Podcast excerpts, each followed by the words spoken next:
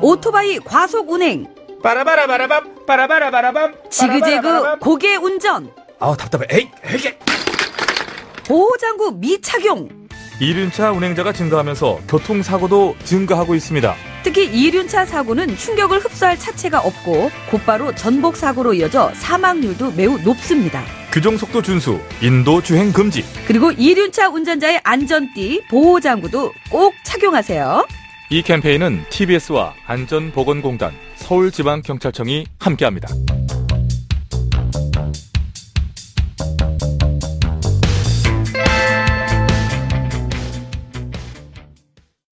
TBS TV 정봉주의 품격시대. 귀로만 듣지 마시고 눈으로도 보세요. 시민의 방송 TBS TV는 IPTV, 케이블 TV를 통해서 시청할 수 있습니다. KT 올레TV 214번, SKBTV 272번, LG U+TV 176번을 통해 시청할 수 있고 케이블 TV의 채널은 TBS 홈페이지를 통해 확인할 수 있습니다.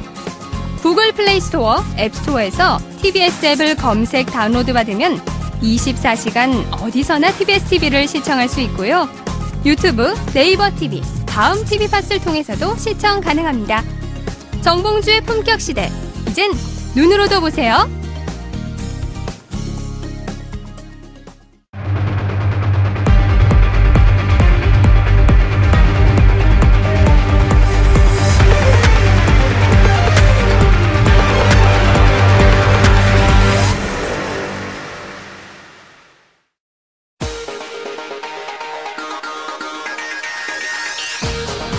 고품격 정보만을 제공하는 정직한 시사 프로그램 정봉주 품격시대 정봉주입니다. 문재인 대통령의 지지율이 북핵 위협에 하락했습니다. 취임 이후 70%대 지지율을 유지하고 있지만 최근엔 하락, 답보 현상도 눈에 띄는데요. 개혁 드라이브의 동력을 유지할 수 있을지 살펴보겠습니다. 법무부가 고검 검사급 인사를 단행하면서 문밀호의 진영이 완성됐습니다. 적폐청산 수사와 검찰개혁 등 산적한 과제가 많은데요. 무르익은 개혁 테이블에서 검찰이 제 목소리를 키울 수 있을지 짚어보겠습니다.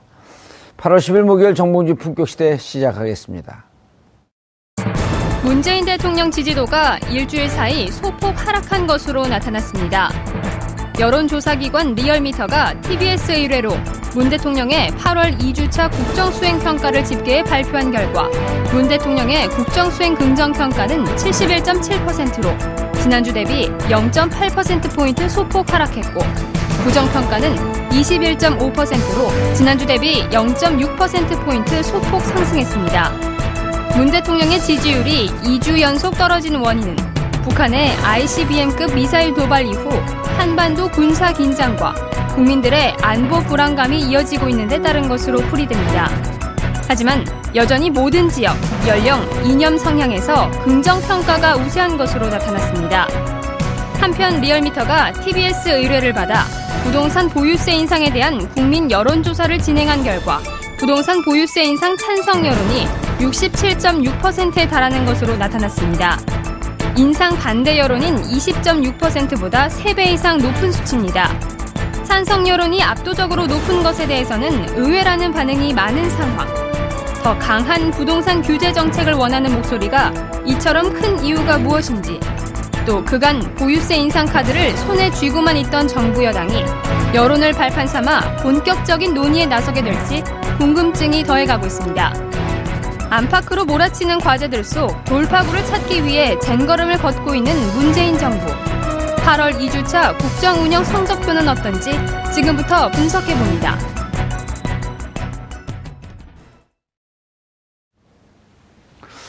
(8월 10일) 목요일 정봉주 품격시대 첫 번째 이슈 들어가겠습니다. 매주 목요일마다 TBS 의뢰로 여론조사 전문기관 리얼미터가 국정 지지율과 주요 현안에 대한 여론 동향을 살펴보는 시간입니다. 정부의 강도 높은 부동산 대책의 여론의 반응이 어떨까 궁금했는데 오히려 국민은 더욱더 강력한 조치를 원하는 것 같습니다. 국민 3명 중 2명은 부동산 보유세 인상에 찬성하는 것으로 나타났는데요. 여러분은 어떻게 생각하십니까? 세 분과 함께 이야기 나눠보겠습니다. 정상근 미디어오늘 기자 자리하셨습니다. 네, 안녕하십니까? 예, 살고 있는 곳이 어디예요? 저는 인천에 살고 있습니다. 인천에? 네. 집이 있어요? 예, 뭐 제 이름으로 돼 있긴 합니다만. 예. 네. 그게 무슨 얘기예요? 있으면 있고 없으면 없는 거지. 제 이름으로 돼 있긴 합니다만. 아, 예, 뭐 제 이름으로 돼 있긴 합니다만 사실상 은행 게 아닌가라는 생각이. 그렇죠. 몇 프로 받고 있어요? 몇 프로요? 예. 뭐 대출 LTV, 비율을. 예. 아. 뭐 그렇게 뭐 글쎄요. 그거는 잘 모르겠는데요. 자기가 대출 받으면서 얼마 받은지 몰라요? 아, 네. 그게 오래돼가지고. 감옥 가고 싶어요? 깜빡했습니다. 아, 이걸 모르면 감옥에 가야 되나요? 그럼요. 아, 네. 네. 왜냐면 불법 양도인 줄 알고 양도일 가능성이 있거든요. 아, 그럼 갔다 와서 말씀드리겠습니다. 예.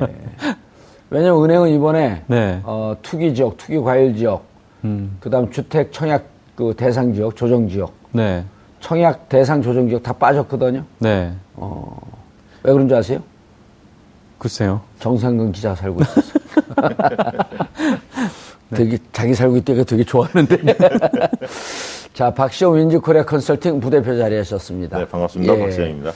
용인은 이번에 포함됐나요, 안 됐나요? 안 됐습니다. 포함 안 됐죠. 네. 예. 노무현 대통령 때 정책이 실패한 게 네. 수도권 전체를 투기 지역으로 네. 정밀하지 못했다. 네. 뭐 그런 면도 있지만 이제 정책을 찔끔찔끔 내놨다 이런 평가가 좀 많았죠. 그러니까 정책을 냈는데 효과가 없으면 그 다음에 좀 더 강화하고 계속 이런 식으로 하다 보니까. 부동산에 대해서는 잘 모르시잖아요. 네, 의원님만큼 모르죠. 예, 저는 부동산 사업을 했던 사람이고. 네. 예. 이번에 손해가 막급한가요? 저는 예. 그 다주택자인데 네. 정책 발표하기 다 팔았어요. 이래서 문제입니다. 자, 권순정 리얼미터 조사 분석실장 나오셨습니다. 안녕하십니까? 예, 어디 살고 계세요? 마포에 삽니다. 서울입니다. 마포. 네. 마포면은 이제 투기 지역이죠? 저는 전세로 살고 있습니다. 아, 전세요? 네. 전체를 다 세놓고 살고 있는 거예요? 아니, 일부만 살고 있습니다. 아, 일부만. 예. 네. 그러면은 전세면은 이번에는 이제 그 부동산 정책에 따라서 집을 살 기회가 높아졌는데 청약 대상자인가요? 저희들은 청약 조금 들었어요, 안 들었어요? 이유가 있어서 예. 청약 대상자가 지금 아니고요. 아. 저희들은 아직까지 집을 살 계획은 없습니다. 아, 네. 뭔가 불법적인 요소 냄새가 나는데 전혀 아니고요. 새로운 생활 패턴을 가져가려고 합니다. 예, 알겠습니다. 시청자 여러분들께서도 #5400으로 다양한 의견 보내주시기 바라겠습니다. 페이스북 라이브로도 시청하실 수 있습니다. 아, 부동산 보유세. 네. 정 기자님, 뭔지는 아시죠? 부동산 보유세. 네, 뭔지는 알죠. 이제 부동산을 보유하고 있는 사람에게 세를 물린다는 건데, 예. 뭐 대표적으로 논란을 보면은 뭐 노무현 정부 당시에 예. 뭐 종합부동산세가 부동산 보유세에 속하고 있습니다. 네. 종합부동산세는 국세인가요, 지방세인가요? 지방세로 그때 들어가지 않았었나요? 국세죠. 아, 국세로 들어갔었나요? 예. 네. 재산세는요? 재산세는 지방세죠. 그렇죠. 보유세 네. 하게 되면 재산세하고 그 종합부동산세, 종부세 두 개거든요. 네. 그래서 이제 재산세는 지방세, 종합부동산세는 중앙세인데 국세죠. 네. 그거를 이제 받아서 다 지방에 나눠주겠다 이렇게 노무현 대통령께서는 공약을 했는데도 아, 예. 잘 안 됐죠. 네, 잘 안 됐죠. 예. 그래서 보유세는 저 두 가지인데 보유세 여론조사 하는 분들이 다 알고 답했나 저것도 좀 궁금하더라고요.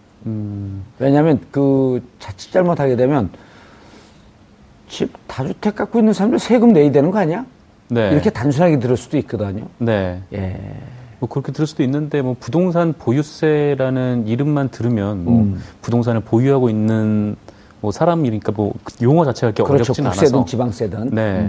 질문은 뭐 그거를 잘 모르시고 답하진 않았을 것 같습니다. 예. 질문은 구체화했습니다. 어떻게 했어요? 다주택자나 일정 가격 이상의 예. 부동산 소유자에게 재산세나 종합부동산세를 인상하는 것에 대해서 어떻게 생각하십니까? 그래서 다주택자라고 하는 것은 2주택입니까? 3주택입니까? 아, 그런 부분들은 정책을 결정할 때 예. 구체적으로 들어가는 부분인데 일반 그 여론조사에서는 그렇게 구체적인 명시하기가 쉽지 않습니다. 근데 이 부분은요, 저도 어떻게 생각하냐면 그 최근에 소득세 예.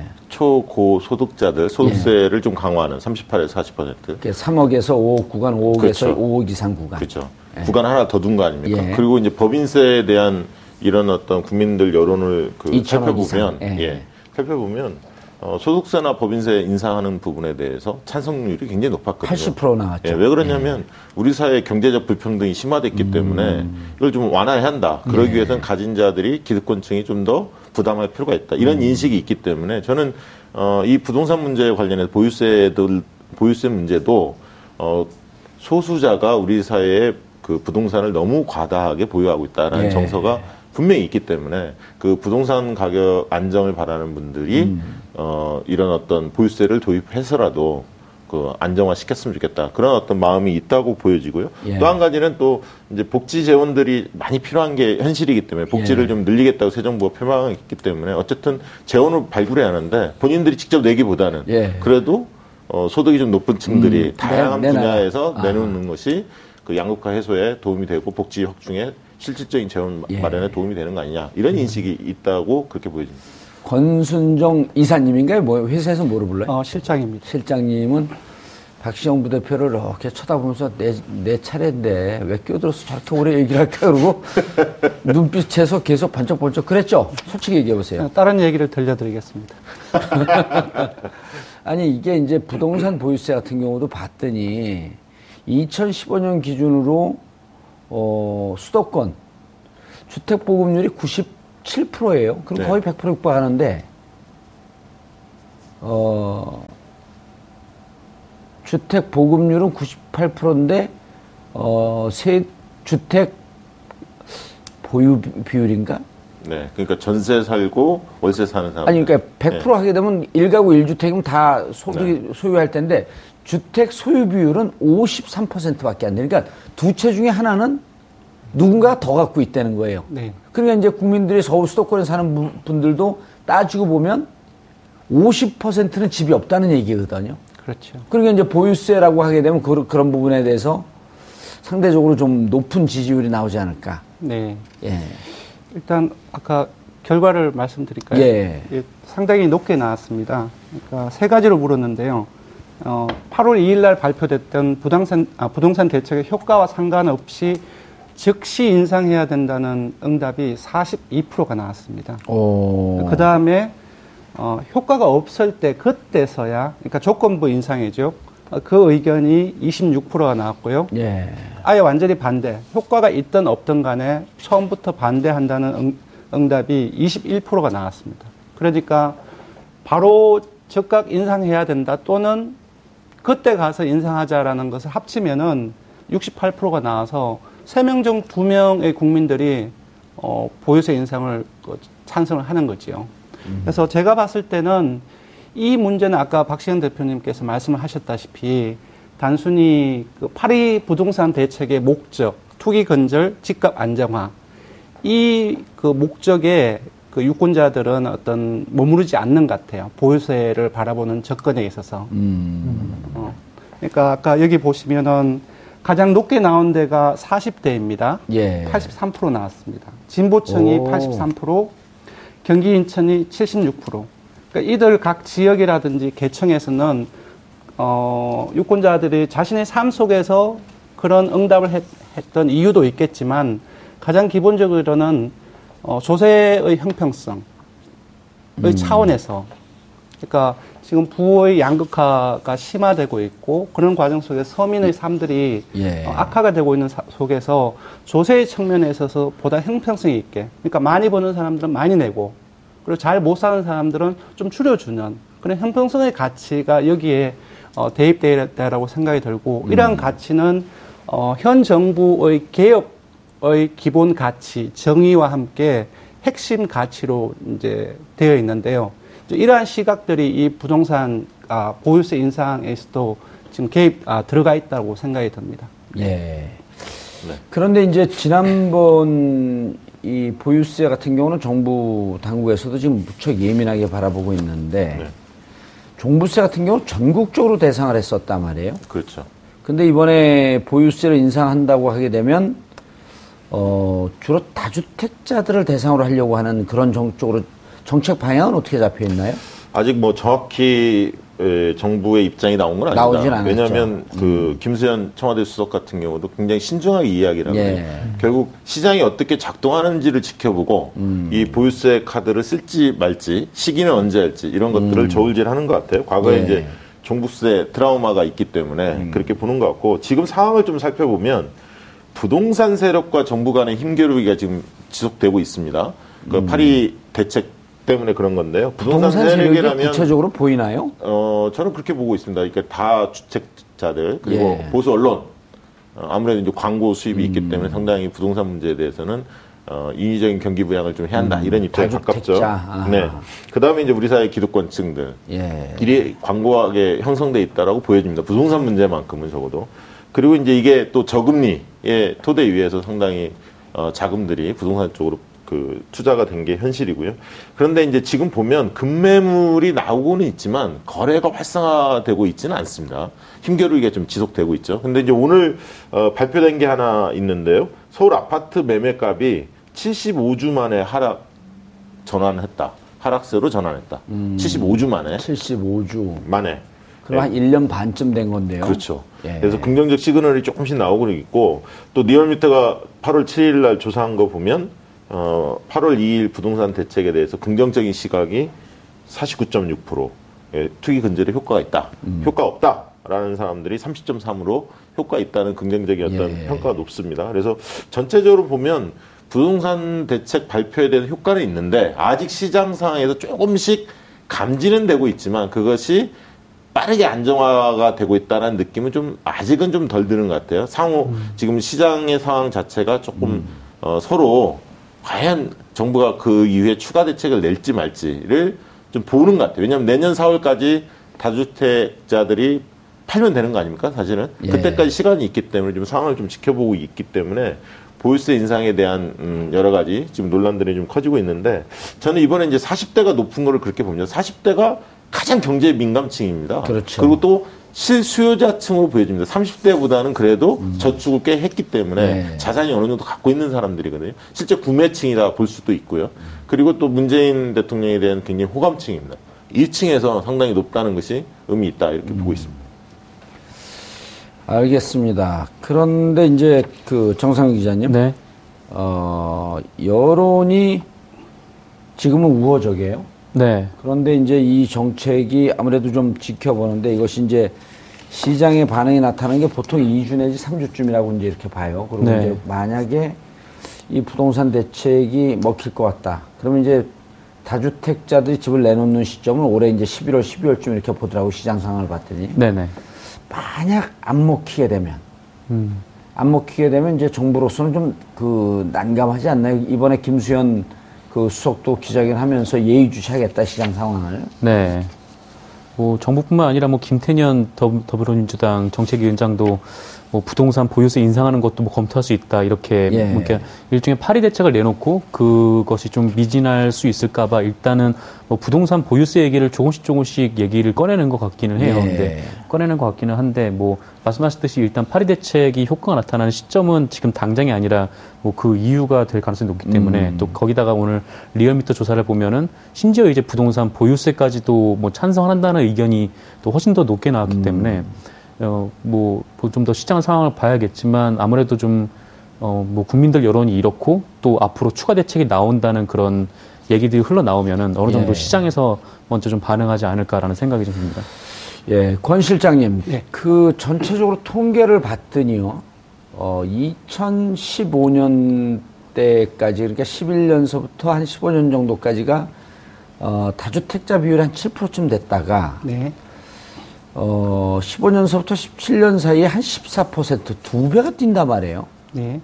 근데 이제 그때가 어떤 시기냐면, 양도세 감면해주고, 금리 떨어뜨리고, 그 다음 LTV, DTI 비율 올리고, 박근혜 대통령의 이른바 4.1 부동산 부동산 뭐 경기 활성화 대책인, 경기 부양 대책인지 하면서 돈이 막 풀릴 때거든요. 네. 그럼 그때 집중적으로 집을 샀던 사람들이 여유가 있던 사람들이란 말이에요.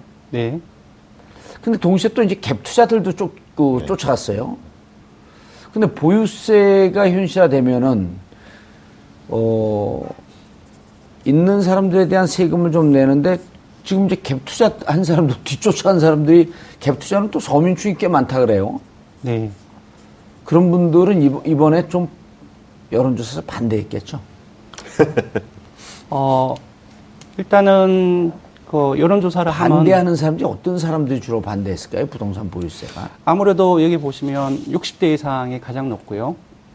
아, 실제 보유하고 있는 분들. 예, 일단은 조사 결과는 압도적으로 찬성이 많이 나왔습니다. 그 중에서도 근데 세밀하게 들여다봐야 돼요. 예, 세밀하게 들여다보면 60대 이상하고 예. 서울 지역이 반대의 상대적인 그 비율이 높았어요. 그리고 정당 지지층에서 보면 바른정당, 자유한국당을 비롯해서 바른정당 지지층 같은 경우는 기본적으로 세 선택지를 따로 떼놓고 보면은 반대가 더 높습니다. 그러니까 기본적으로 지금 유권자의 소득 수준이 기본적으로 이 응답에 영향을 미친 것이 나타난 걸로 보이고요. 아까 이제 잠시 설명이 되었지만 40대 같은 경우는 사실상 기본적으로 그 집을 장만할 수 있는 꼭 나이대입니다. 30대도 아니고 해야만 하는 시기고. 서울 같은 경우는 이제 경기 지역과 상대적으로 비교를 해보면 될 텐데, 경기 지역 같은 경우 예전에 정태춘 씨의 노래도 나왔지만 계속 밀려서 경기 지역으로 빠지거든요. 서울에 못 있고. 그러니까 다는 그렇지는 않겠지만 상대적으로 서울 지역하고 비교해 봤을 때 경기 지역 주민들 같은 경우는 조금 이제 경제적 수준이 소득 수준이 낮기 때문에 좀 이러한 그 서울과 인천 경기의 이 보유세 인상에 대한 응답이 좀 극명하게 차이가 나지 않나 싶습니다. 네. 이번에 그 부동산 대책을 보면서 지난번에는 투기 지역을 아까도 말씀드렸지만 수도권 그러면서 다 묶어놨었거든요. 서울, 경기, 인천. 네. 근데 이번에 무척 세밀하게 묶어놨단 말이에요. 네. 투기 지역을 12군데. 그 다음 투기 과열 지역을 27군데, 네. 수도권 다 묶고, 네. 과천하고 세종 묶고, 네. 그 다음에 주택청약 그 대상 지역을 경기 일부하고 또 부산까지 13군데를 묶고, 그거 보면, 이번에 좀 준비를 좀 많이 했다. 그래서 이제 그 정책을 입안한 사람들한테 이제 여쭤봤더니, 이번에는 풍선 효과가 좀 안 날 것 같습니다. 그런 얘기를 해요. 그 뭐냐 그랬더니, 1년에 평균 그 공급되던 주택수가 20만 호인데 올해하고 내년에 60만 호가 그 뿌려진다는 거예요. 그래서 충분히 주택 공급은 여유가 있다. 그런데 이제 지금 아까 뭐 우리 정상 기자도 인천에 산다는데 인천은 하나도 안 들어갔어요. 그리고 경기도 대다수가 안 들어갔죠. 경기도. 이런 데 계신 분들이 그 어떻습니까? 실질적으로 소득이 화성 같은 경우는 또 수원 같은 경우도 거기도 부촌들이 있잖아요. 그런데 투기 열풍이 없나요? 동탄도 좀 있고, 있죠. 수원의 광교 같은 경우도 있죠. 예. 있어서 이제 정부 입장에서는 그런 조짐이 보이는 데는 추가로 또 지정하겠다 이렇게 나오고 있지 않습니까? 그러니까 시장 상황을 좀 보겠다는 거고, 또 그 세무조사도 다주택자들 200 몇십 명인가요? 세무조사도 120 몇 명이라고 그런 것 같은데. 200 명인가요? 예, 예. 그것도 아주 정밀하게 했더라고요. 다주택자 중에. 예, 젊은 층도 20대가 갑자기 막 보유했다든가. 20대가 보유한 거하고 또 한 축은 다주택자 중에 네. 강남 지역의 분양권을 갖고 있는 사람들. 네. 그러니까 이번에 이 가격이 급등한 이유가 사실 경기가 그렇게 좋아진 것도 아닌데, 그리고 말씀하신 대로 공급 물량도 충분히 나오는데 재건축 때문에 올라간 게 있고 갭 투자. 저금리 때문에 갭 투자. 투기꾼들 때문에 올라간 건 분명해요. 분명해요. 그래서 이제 그런 부분들을 잡아야 한다라고 하는 국민들의 어떤 여론이 있기 때문에 거기에 맞춰서 정책 발표하고 과감한 대책을 내는 거에 대해서 어쨌든 국민적 호응이 있는 것 같습니다. 예. 그리고 이제 지지 정당별로 보면 민주당이나 예. 그다음에 정의당 지지층은 압도적으로 찬성하고 있고요. 보유세 인상에 대해서. 그리고 국민의당 지지층이나 무당파에서도 찬성률이 높습니다. 반대보다는. 예. 그리고 이제 바른정당하고 자유한국당 지지층만 세 가지로 본다면 아까 이제 반대가 높지만 이 조건부 찬성하고 즉시 찬성 이 둘을 합쳐보면 찬반이 비슷하거든요. 근데 이제 바른정당 같은 경우는 지금 보면 이해운 대표는 좀 신중 모드고 보유세 인상에 대해서 유승민 전 대선 후보 같은 경우는 찬성입니다. 그러니까 바른정당 내에서 입장이 좀 다르고 국민의당 같은 경우는 보유세 인상에 대해서 찬성하는 쪽이 가깝거든요. 예. 그러니까 결국 이 여론조사 결과가 이후에 정치권의 입장을 정리하거나 정부가 어떤 결정하는데 굉장히 큰 압박 요소로 될 가능성이 있다. 사회적 압박으로 작동할 가능성이 있다. 저는 좀 그렇게 보는 편이고, 이후에 이제 12월까지 시장 상황을 좀 지켜보면서 충분히 보유세 인상 카드를 낼 수도 있다. 이 국민적 동의가 이렇게 높다면 지방선거 항상 의식하게 되는데, 정치권은, 정부는. 예. 근데 지방선거에서 큰 영향이 없다면 도입할 수도 있다고 보여집니다. 다만 이게 이제 양도세 차이가 다른 게, 실제적으로 이익이 발생하지 않은 상태 속에서 실거주자 중에 어르신들도 많거든요. 사실 집만 가지고 있는. 근데 이런 분들 같은 경우는 실질적으로 굉장히 타격이 크기 때문에, 경제적 타격이 크기 때문에 신중한 접근들을 고민하는 것 같아요. 근데 이제 그 정책이 나오진 않았지만 대충에 나오는 정책이 1주택자라도 고액주택 소유자들, 네. 그 다음에 이제 아까 말씀드렸던 다주택자들 한 3세대 정도서부터, 그렇게 되면 지난번 종부세 때는 그냥 묶어갖고 6억 넘으면 그냥 다 때렸던 거거든요. 그때와 같은 조세 저항은 좀 없을 것 같고, 그 다음에 지금 증세 문제도 이게 같이 묶여 있는 거 아니에요? 네, 네. 그래서 이렇게 좀 정밀하게 들어가면, 근데 우리 국민들이 진짜 집 없는 사람들이 많은 것 같아요. 이거 찬성하는 건 높은 거 보면. 네. 그러니까 지금 앞으로 권순정 시장도 찬성했죠. 네, 자기가 물으면서 자기도 대답 안 하네요. 저는 전화를 못 받고요. 예, 저는 개인적인 입장은 찬성입니다. 매우 찬성입니다. 네. 저도 다주택자인데, 지금 다 파는 건 좀 거짓말이고요, 농담이고. 네. 하나를 팔았는데 바로 계약을 하자마자 그 다음날 8월 1일날 계약인데 8월 2일날. 예. 그러니까 이제 계약이 됐는데 이 사람이 정부로 입수하신 거 아닙니까? 아니, 그러진 않았어요. 근데 그게 초기였어요? 아니요, 팔 때가 됐어요. 아, 그랬어요? 예, 다른 데 살려고. 그런데 이분이 떨어질 것 같으니까 깎아달라 그러더라고. 아. 계약이 됐는데. 이야기가 좀 나오니까, 부동산. 아니, 1일날 팔고, 2일날 부동산 대책이 나왔잖아요. 예. 그러니까 이분이. 아, 그 뒤에? 예, 바로 깎아달라고 그러더라고. 그래서 바로 깎아줬죠, 그냥. 왜냐면 어차피 그건 낮춰지는데, 그걸 갖고 실감일 필요도 없고, 근데 좀 많은 금액은 아닌데, 기분이니까 좀 깎아주시죠. 그래서 바로 이제 깎아줬는데, 저도 다주택자들 보유세는 매겨야 된다고 봐요. 왜냐면 이런 거거든요. 보유세 피하려면은 부동산 임대업 등록하라는 거 아니에요. 그래갖고 세금 내게 되면 그걸 빠져나가니까. 네, 그러니까 그렇습니다. 이번에는 보니까 정책이 다양하게 있어갖고, 정말 당신 투기 세력 아니면은 세금 내라. 네, 네. 그래서 그런 것까지 우리 국민이 다 이해하는 것 같아요. 네. 여론조사할 때.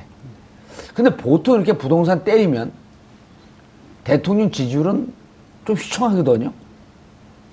근데 대통령 지지율은 여전히 고공행진이에요? 네. 지지율은 넘어갑니까? 알아서 하세요. 넘어가는 사람이 알죠. 지갈 가지고.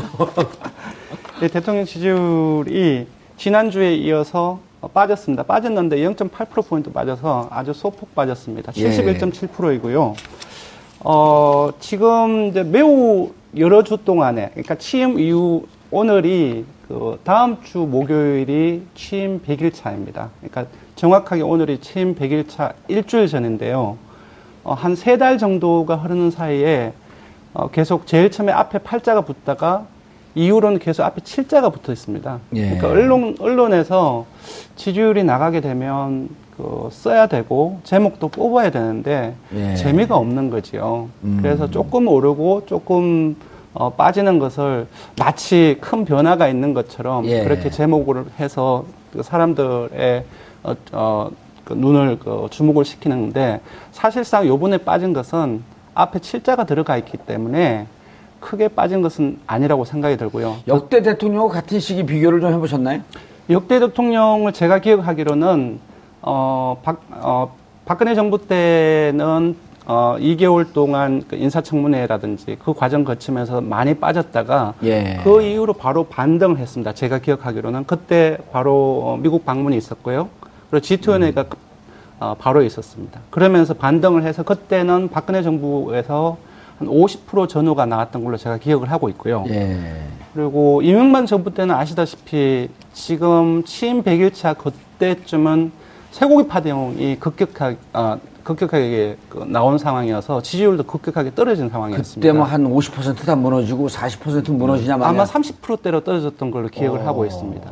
다음 주에 100일 맞아서 우리가 좀 역대 정권 지지율 한번 좀 비교를 해봤으면 좋겠고요. 노무현 정부 때도 마찬가지로 처음에 한 60%대로 가다가 지금 이 시기 때는 한 40%대로 떨어졌거든요. 그러니까 금방 말씀드린 것을 종합하면 50%대 40%대, 50%대, 40%대, 30%대 이렇게 나오는데 지금 문재인 대통령의 지지율은 앞에 71.7%가 들어가 있다는 거죠.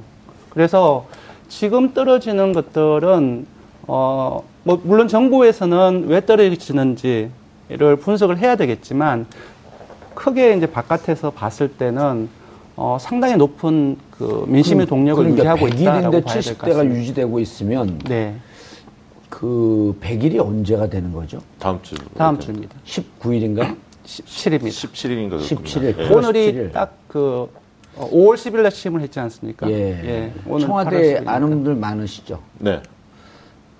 지지율이 80% 올라가는 방안을 알려드릴까요?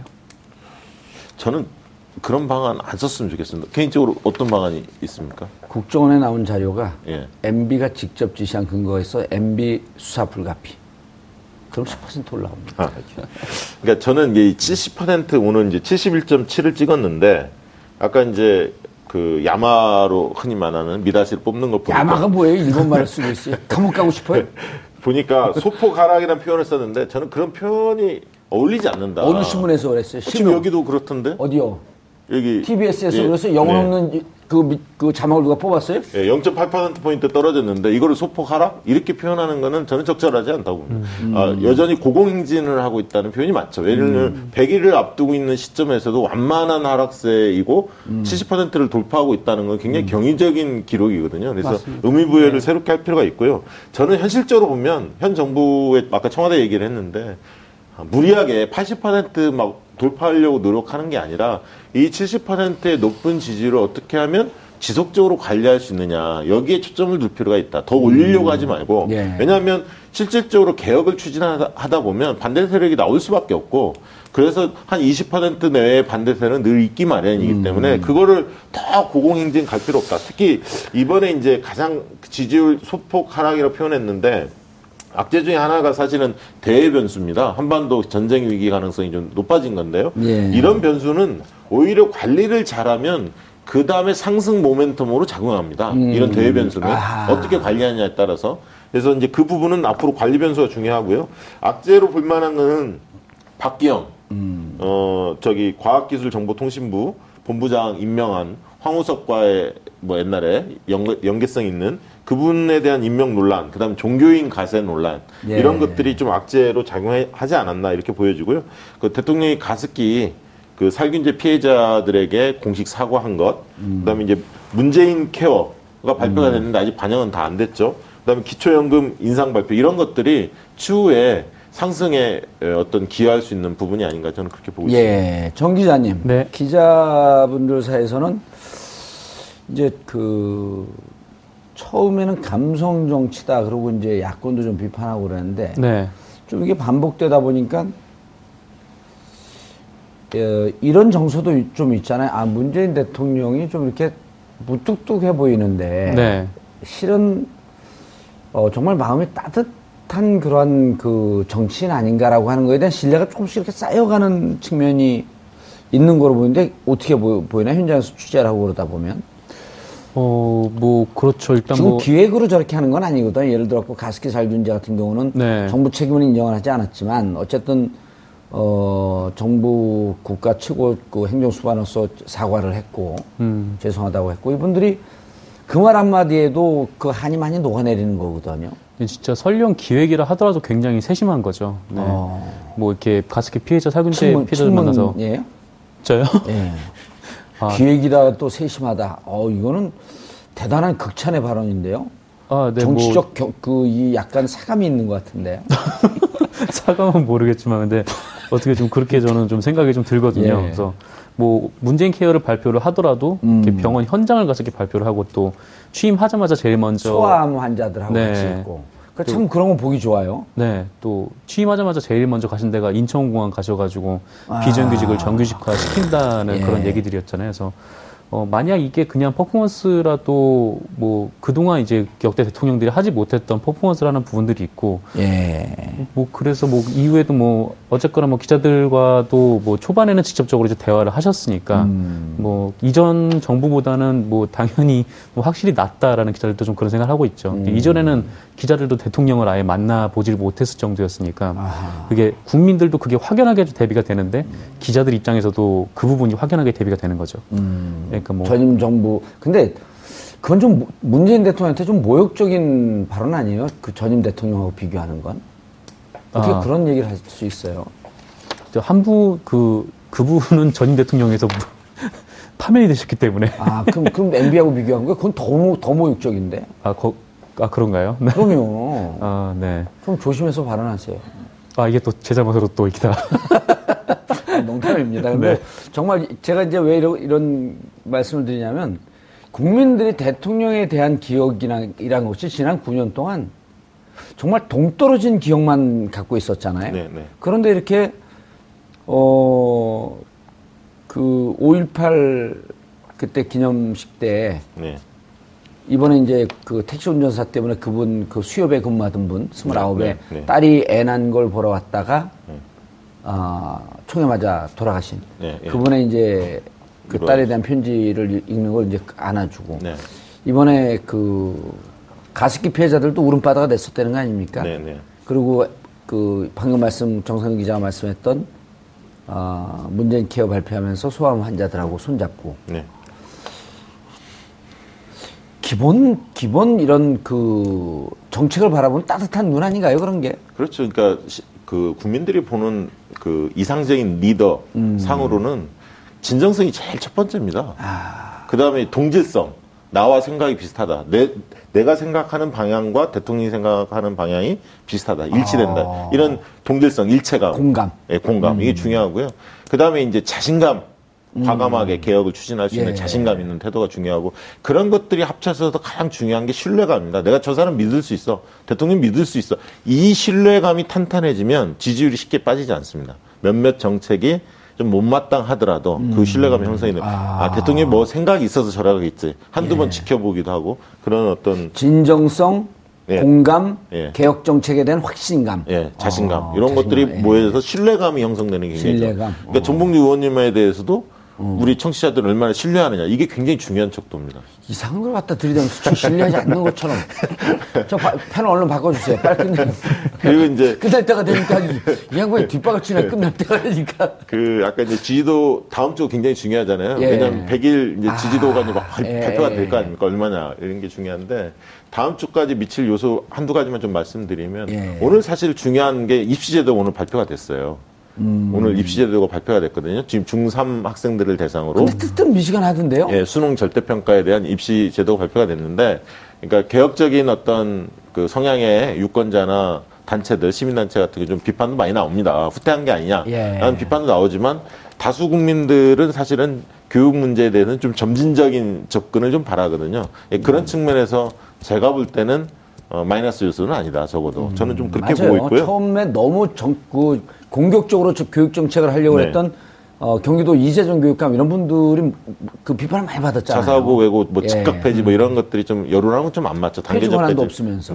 그리고 하나 더 말씀드리자면 그 대통령께서 복지는 성장 전략이다 이런 메시지를 지금 남겼는데요. 메디컬 케어 하면서 공공 일자리 창출 문제도 이 사회 고용적인 정책이 아니라 경제 성장 전략으로 이어질 수 있다라는 측면들을 앞으로 메시지를 좀 강화할 필요가 있어 보입니다. 알겠습니다. 권 실장님. 조사용 군 많은데 할 얘기를 많이 못해갖고 속상하시죠? 제 탓이 아니라 박시영 씨 탓입니다.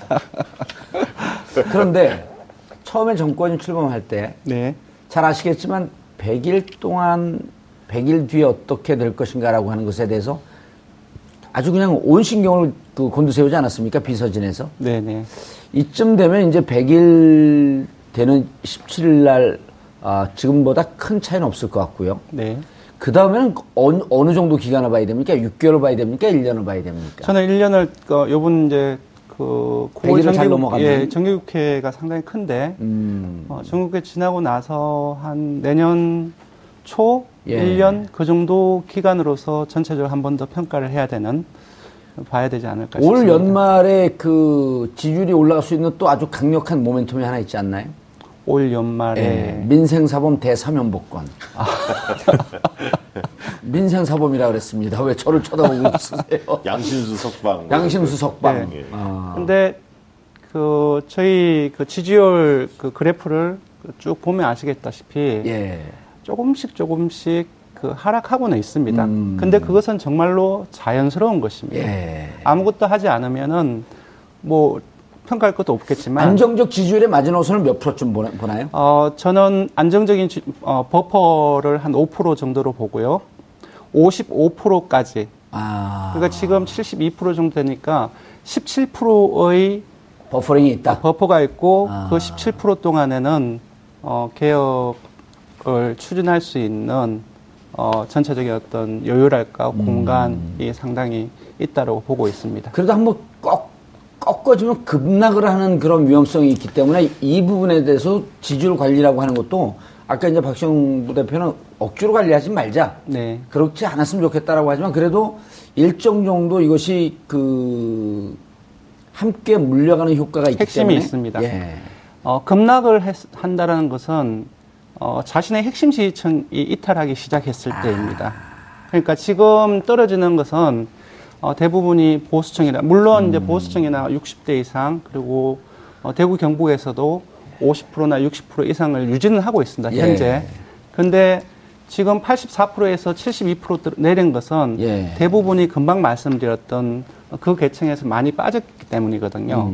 근데 문제는 여기에서 만약에 40대 이하 중에서도 가장 진보적인 30대 그리고 진보층 그리고 만약에 지금 상상은 안 가시겠지만 민주당 지지층에서 빠진다라고 생각을 해보십시오. 그거는 낙폭뿐만 아니라 예. 전체적인 전국 운영뿐만 아니라 이후에 전체적인 민심의 그 향방까지도 결정할 수 있는 부분이 아니겠습니까? 따라서 예. 지금에 있어서는 가장 이후의 지지율을 유지하는 데 가장 중요한 포인트랄까요? 예. 최소한의 소위 이제 마지노선이라고 할까요? 그 부분은 바로 핵심 지지층을 강구하게 물론 핵심 지지층도 이탈합니다. 하지만 강구하게 어느 정도 계속 유지해 나가는 개혁의 시점, 특정 예. 개혁을 꺼내고 조절하는 것도 핵심 지지층이 어떻게 움직이느냐 그걸 기준으로서 봐야 될 거라고 봅니다. 문재인 대통령 보통 이제 핵심 지지층이 이탈할 경우에는 그 친인척, 측근 비리 이제 이런 게 가장 강력한 요소인데 문재인 대통령께서는 뭐 그런 그래서 제가 그걸 말씀을 드리려고 그랬습니다. 예. 이전에 박근혜 정부하고 아직 얼마 지나지 않았지만 예. 그 문재인 정부의 차이점은 금방 말씀드렸던 어떤 측근. 국정농단이라든지 측근이라든지 예. 그러니까 정근대적인 어떤 비리. 아하.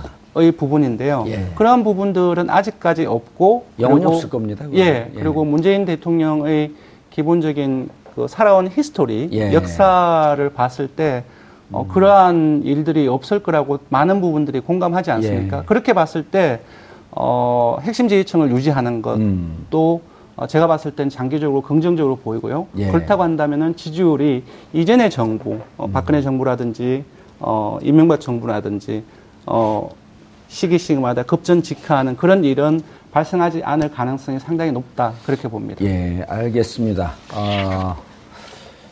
인수위원회 없이 취임한 지 100일이 눈앞에 있지만 역시 문재인 대통령의 지지율은 고공행진을 하고 있습니다.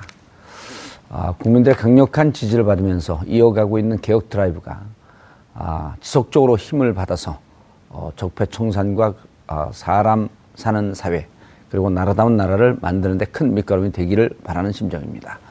정봉주의 품격 시대에서는 여러분의 소중한 의견을 받습니다. 샵 5400으로 주제에 맞는 다양한 의견 문자로 보내주시기 바라겠습니다. 100원의 정보 이용료가 부과됩니다. 한 발 더 깊이 들어가는 시사 분석 여러분은 지금 생방송으로 진행하는 정봉주의 품격 시대와 함께하고 계십니다. 오늘 방송 좋았나요? 방송에 대한 응원 이렇게 표현해주세요. 다운로드하기, 댓글 달기, 구독하기, 하트 주기. 더 좋은 방송을 위해 응원해주세요. 그리고 2부도 함께해주세요.